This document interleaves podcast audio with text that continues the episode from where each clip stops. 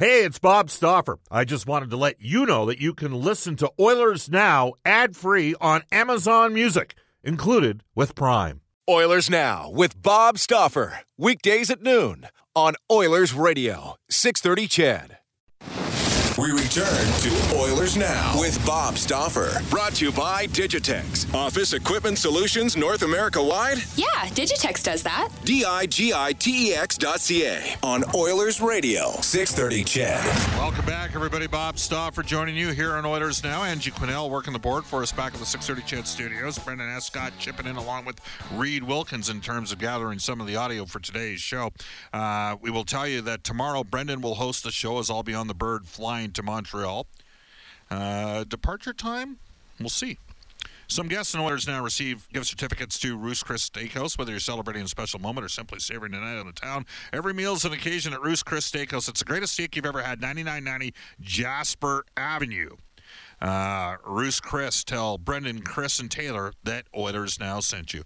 Our Oilers Now headliner today is brought to you by Wildhawk Beef Jerky. It just might be the best you've ever tasted. Search for Wildhawk, Wilhauk today. As we head off to the River Cree Resort and Casino for GCL Diesel, providing genuine diesel parts and turbochargers at great prices since 1972. Visit GCLDiesel.com. Former Edmonton Oilers player, current NHL Hockey and Rogers analyst, Louie DeBrusk. Hi, Louie. How you doing? I'm doing well today, Bob. How you doing? Good. Hey, just before we get to the Oilers, and there's lots to talk about Edmonton, Jake and the Boston Bruins took on the Colorado Avalanche. Feisty game last night. Not quite the end result the Bruins were hoping for, but Colorado's got a heck of a team. It was a fun game, wasn't it? It was, yeah. You know what? I think that hit set the tone and kind of created that buzz early on by Taylor Hall on Nathan MacKinnon. Anytime a player of Nathan MacKinnon's caliber gets knocked out of a game that early, I mean, the replay showed that it was the stick that came up and cut him pretty bad. He was in some distress going off the ice, but it just had a little bit of a nasty edge to it after that. I know the Avalanche really tried to push back, to engage, tried to get Boston to bite on that type of a game, but they didn't, and they came up with a 3-1 lead that eventually the Avalanche were able to claw back into it and win it in overtime. So, I mean, that's what they've done. I think they've won 17 in a row now at home this year, so pretty impressive the way they've been able to play in at their home ice. And it was a good game, though. It was exciting. It was back and forth and two pretty solid teams. All right, so that's cut to the chase here, involving the play of Taylor Hall and Nathan MacKinnon. It was an automatic, yep. Louie, when you played. If you ended up with the collateral damage of the result that occurred with MacKinnon, one of the best players in the world, and Taylor Hall's a really good player too, but you were going to have to take I'll take it one step further. In men's league, if you happen to pick off and drill the best player on the other team, you were probably going to have to fight a dude in men's league 25, 30 years ago. The fact that Nate MacKinnon's a top 5 player in the world. Taylor's probably Taylor's won a Hart Trophy. Nate MacKinnon's not won a Hart Trophy in his career. All that said, is this a byproduct of a different time that Hall doesn't take the fight there from Gabriel Landeskog? What'd you think? It's 100% a byproduct because he wouldn't have had his choice 20 years ago. Sorry, but he wouldn't have gotten off the ice without somebody grabbing him. Like, there's just no way. It wouldn't have happened. I mean, there certainly would have been probably a couple fights on the plate. It's just the way it was. Somebody would have come over, would have taken the 2, 5, and 10 and been done with it. But whether or not he drops his gloves is still his decision, but I think that he would have had to certainly defend himself. I know there's going to be a lot of people, you shouldn't have to fight after a clean hit. Well, you know what my opinion is on that. I just, you can have that opinion all you want, but like I've said a million times before, when you see your buddy get blown up in front of you, it doesn't make you happy. It makes you angry. So you want retaliation. You want redemption. And I think that's what the Avalanche are trying to go for. There's a part of me that I agree with you. I kind of want to see him just grab onto Landeskog or somebody and wrestle him to the ice. You don't have to throw punches. Just like, he's a strong guy. I mean, he's fought once before. It didn't turn out well for him. We all remember that back in the day when he's an Edmonton Oiler. I get that. But you know what? If you stand up for yourself, what's the recourse after that? There's not a whole lot they can do. And that's why, I look at Jacob Trouba this year and the hits that he's thrown out. He's been blowing people up. He's totally changed my opinion of him as a player, though, because you know what he does? When somebody comes calling afterwards, he drops the gloves and he answers the bell. What are you going to do? What's your recourse after that? Nothing. Zero. There's nothing you can do. Yeah, I blew up one of your players and I put him out of the game. Yeah, I answered the bell. What else do you want? Let's go. So, I mean, call that old school, call it what you want, but listen, I know that's not part of his game, but I said the same thing to you. If that was my kid that did that and somebody came calling afterwards, yeah, I'd want him to take that fight. Yeah, I would. Well, it was, and again, no, don't get me wrong. I don't want him fighting Curtis McDermott.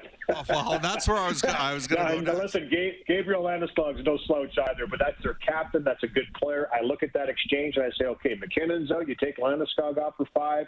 Maybe it hurts his hand. Maybe, you never know, right? Like, it's a good exchange. That's an equal exchange for me right there. And I know Landeskog is way more experienced in the fighting department, but it's just, you know what? I know it's a totally different time, Bob, so I'm going to ask the listeners right now, Louie. You can text us on the Ashley Fine Floors text line, 780-496-0063. So Hall steps in and McKinnon's stick drills McKinnon in the head. He's leaking all over the ice, and he has to leave the game. So collateral damage is a result of, a hard play by Taylor. Should there have been an expectation of Taylor to have fought Gabriel Landeskog, the Avalanche captain, upon that happening? What do you think, fans? And here's the other side of it, too. Like, from Taylor's perspective, he might be thinking to himself, you know what, we play the Avalanche one more time. I'm probably going to have to answer Nathan anyway. Maybe, maybe not. It's not like Nathan MacKinnon's fighting that often anyway. But you know what? He has fought a few times before. He is kind of a really strong guy. And is that a fight that he takes? If Nathan MacKinnon comes out the next time that Boston and Colorado play each other, he taps him off the faceoff and says, let's finish this, let's settle this, does he take that fight? But for sure, there's going to be some carryover. There's no question. There's still going to be some carryover to that. I just think that, like, when you let those things fester is when they take on a life of their own. You deal with it right away. There's not a whole lot you can do with it. It's just. But listen, I'm not going to sit here and shame Taylor Hall for not taking the fight. That's not what I'm trying to do here. Listen, he's shown throughout his career he's not a dirty player. Yeah, he gets involved with some things here and there, but for the most part, he's just playing a straight north and south game. He's not messing around. And yeah, he hits the odd time. He gets in a few scrums, but very few. You know what? Listen, it's not part of his game. So that was out of his character, that kind of a hit. But if you look at it, I think he realized he had him, and he didn't move. He just stayed in his position and just stood his ground. And unfortunately for McKinnon, he took the worst of that big time. Didn't see him coming. But that's just my opinion. I think that if he would have dropped the gloves and grabbed onto him, Landeskog that is, then I think that they dealt with it and it's over. You've given them the opportunity for redemption, and you save face yourself putting the best player on their team out of the game. Yeah, well, it's an interesting one, Louie. I remember a number of years ago, Taylor kind of low-bridged Jamie Benn, and Ben chased him around the ice, and I did not want Taylor taking that. Like, with all due respect to Landeskog, who's capable. In fact, I think Ben and Landeskog fought one time. Ben, a great fight. But Ben's a great fighter, and I did not. I thought, okay, well, that's a bit of a mismatch there. This one, to me, spur of the moment, get in a wrestling match, get it over and done with again. I'd like to know. Yeah, that's kind of what I'm saying. I'm not saying stand back and go toe-to-toe with Gabriel Landeskog, but you know what? The officials are going to be all over it. They're going to be right there because it's two players that don't typically fight. Landeskog has shown that he's, very willing to do that and step up for his teammates.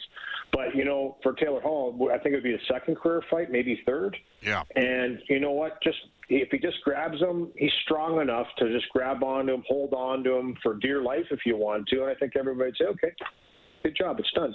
Yeah. But you know what? He had runs taken at him all game, cross-checks from Johnson, drew another penalty, led to a 5-on-3 goal, which was undisciplined by the Avalanche, but it didn't pay off. They weren't able to hold on to that. So now you look at it, it's almost like a double kick in the face. But, listen, I looked at it, and the more they started chasing him around, I said to my wife, I said, listen, I think that he should just grab onto somebody. Pick the guy you want to choose. You choose the guy you want to grab. Landeskog is probably the guy. What if he grabs Jake? What do you mean if he grabs Jake?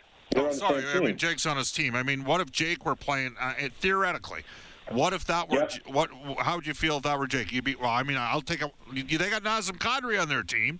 And yep. Nazem took himself right out of a series against Boston. Like, I'd say, what if that's your own kid? It is. You got a kid in the NHL who's had an incident that, frankly, is worse. Like what Kadri did. I mean, he got himself kicked out of a playoff series.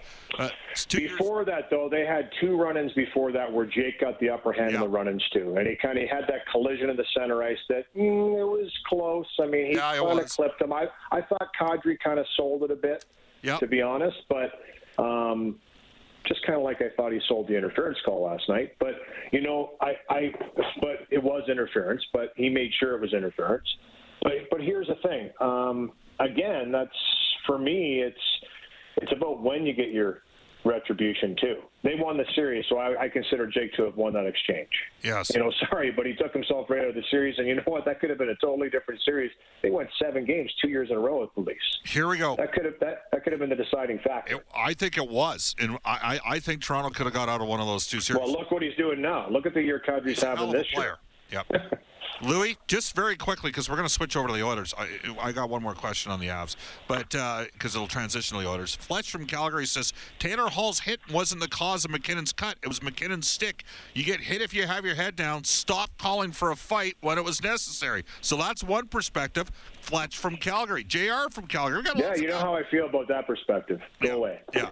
And JR from Calgary says, McKinnon was blown up a few times. Hall should have got his ass kicked.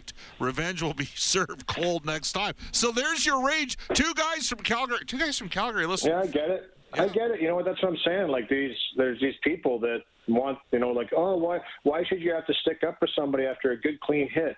Well, I'll tell you what. Line up with one of your best friends. Watch them get blown up in front of you, and you tell me how you react. There you go. Louie DeBrusk joining us. Louie, Colorado does have a player that I wanted the Oilers to add. I wanted Edmonton to get in this guy the moment he got picked up in expansion by Seattle, because I knew there was no way LA was ever going to trade him directly to Edmonton. Is Colorado a different... You're talking about the big guy? Oh, yeah. And you know what? We got you and George on, and you both have been in that role. Some people, myself included, might have said George was too nice in that role. But you know what I've noticed about McDermott. How's that computer? Did you turn it off? Anyhow, did you notice something I've noticed about McDermott? He's not very discriminate with who he goes after. No, that's he tried to go after Hall too.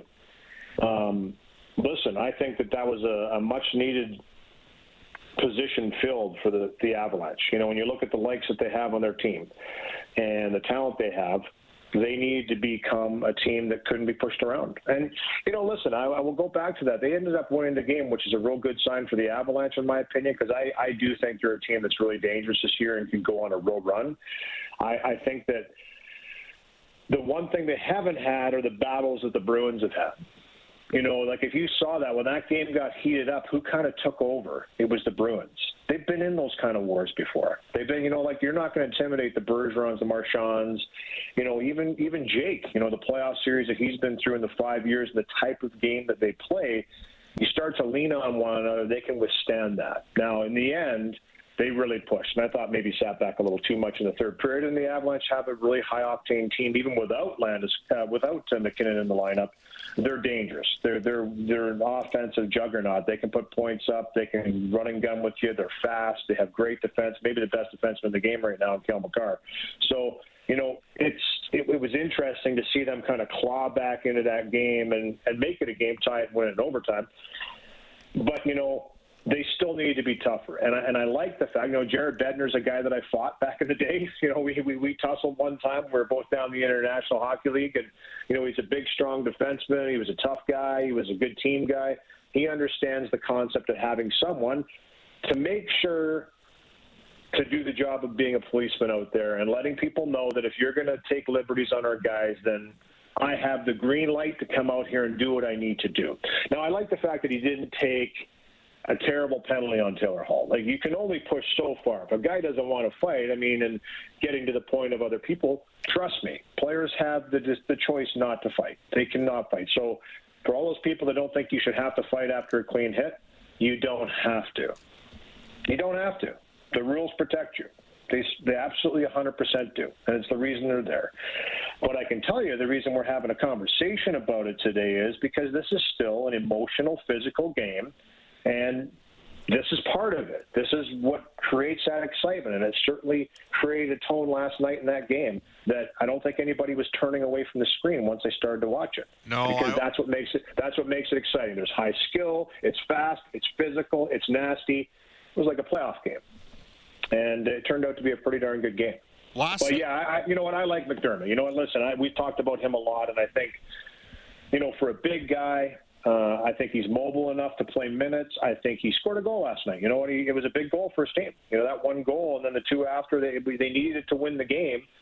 So he gets on the board, and that's kind of the key in the whole thing is you have to still be able to play. You have to be able to eat up some minutes. You have to still have a role.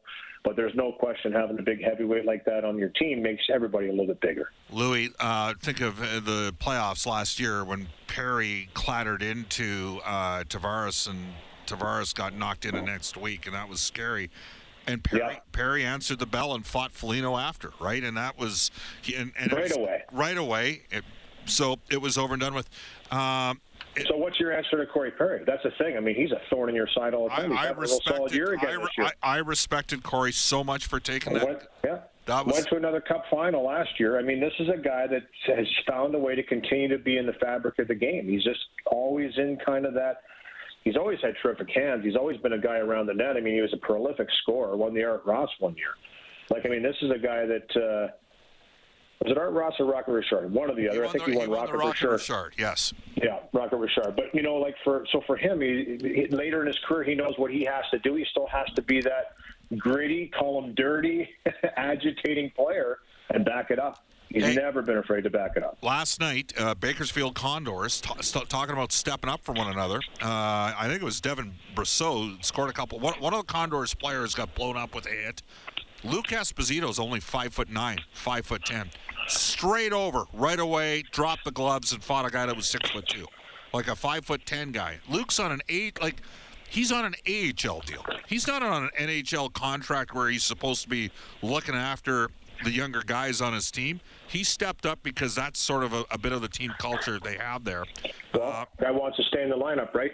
Yep. I mean, I don't – it's funny because we have a conversation about this all the time, and people that I talk to, even in today's day and age, they're always talking about toughness. They're always talking about grittiness. They're talking about guys that stick up for one another. And you look around the league, and the best teams have that.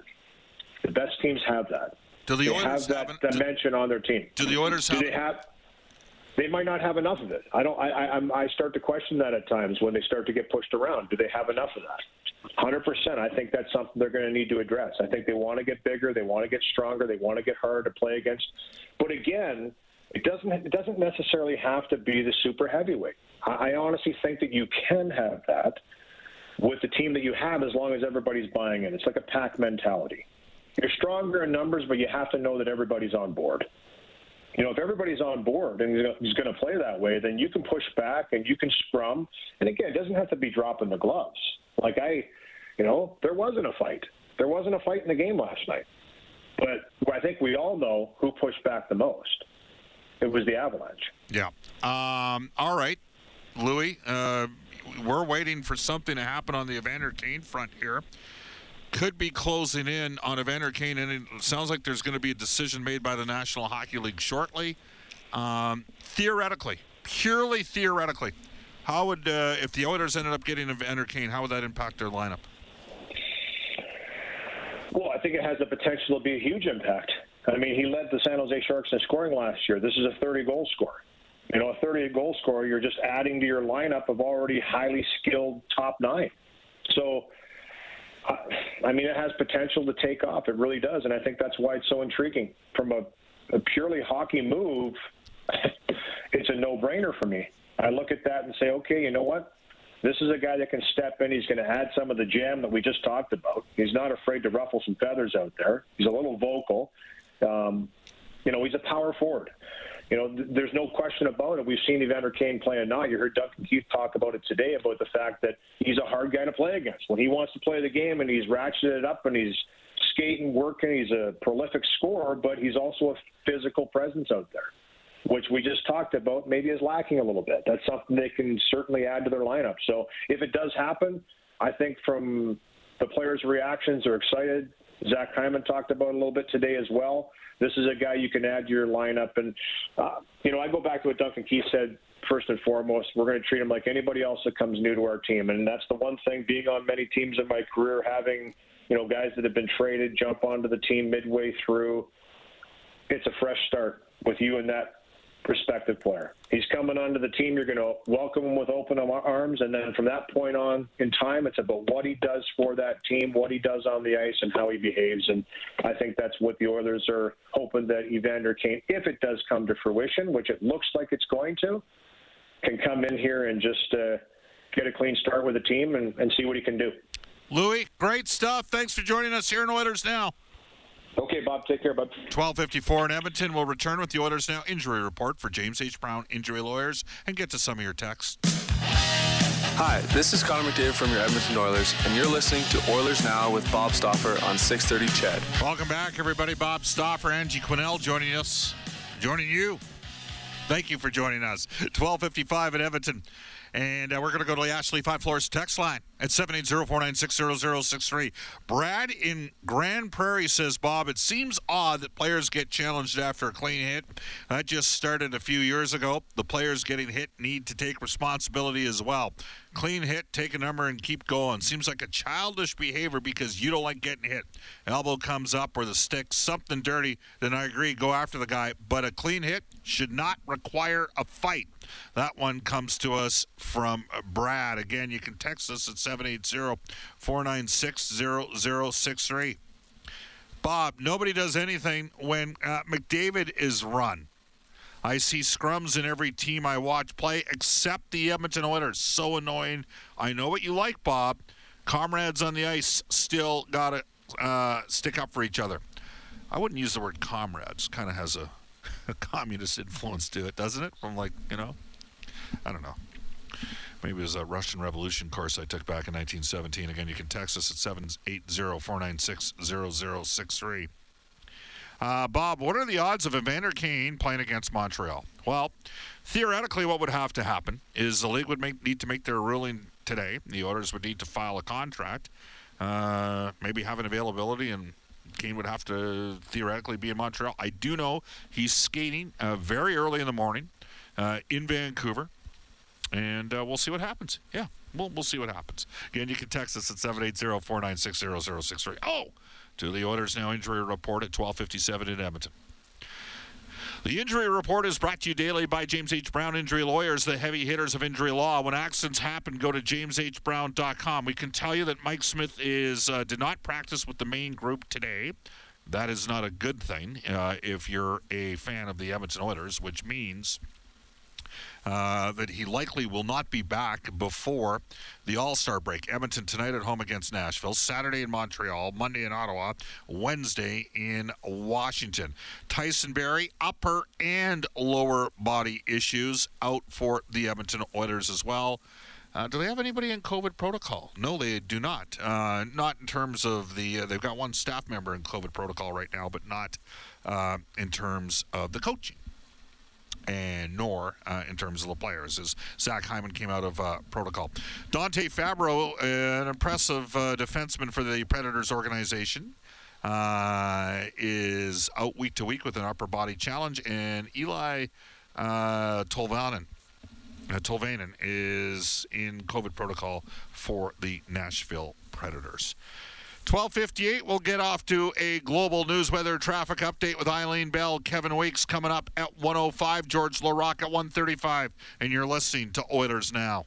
Oilers Now with Bob Stauffer, weekdays at noon on Oilers Radio, 630 CHED.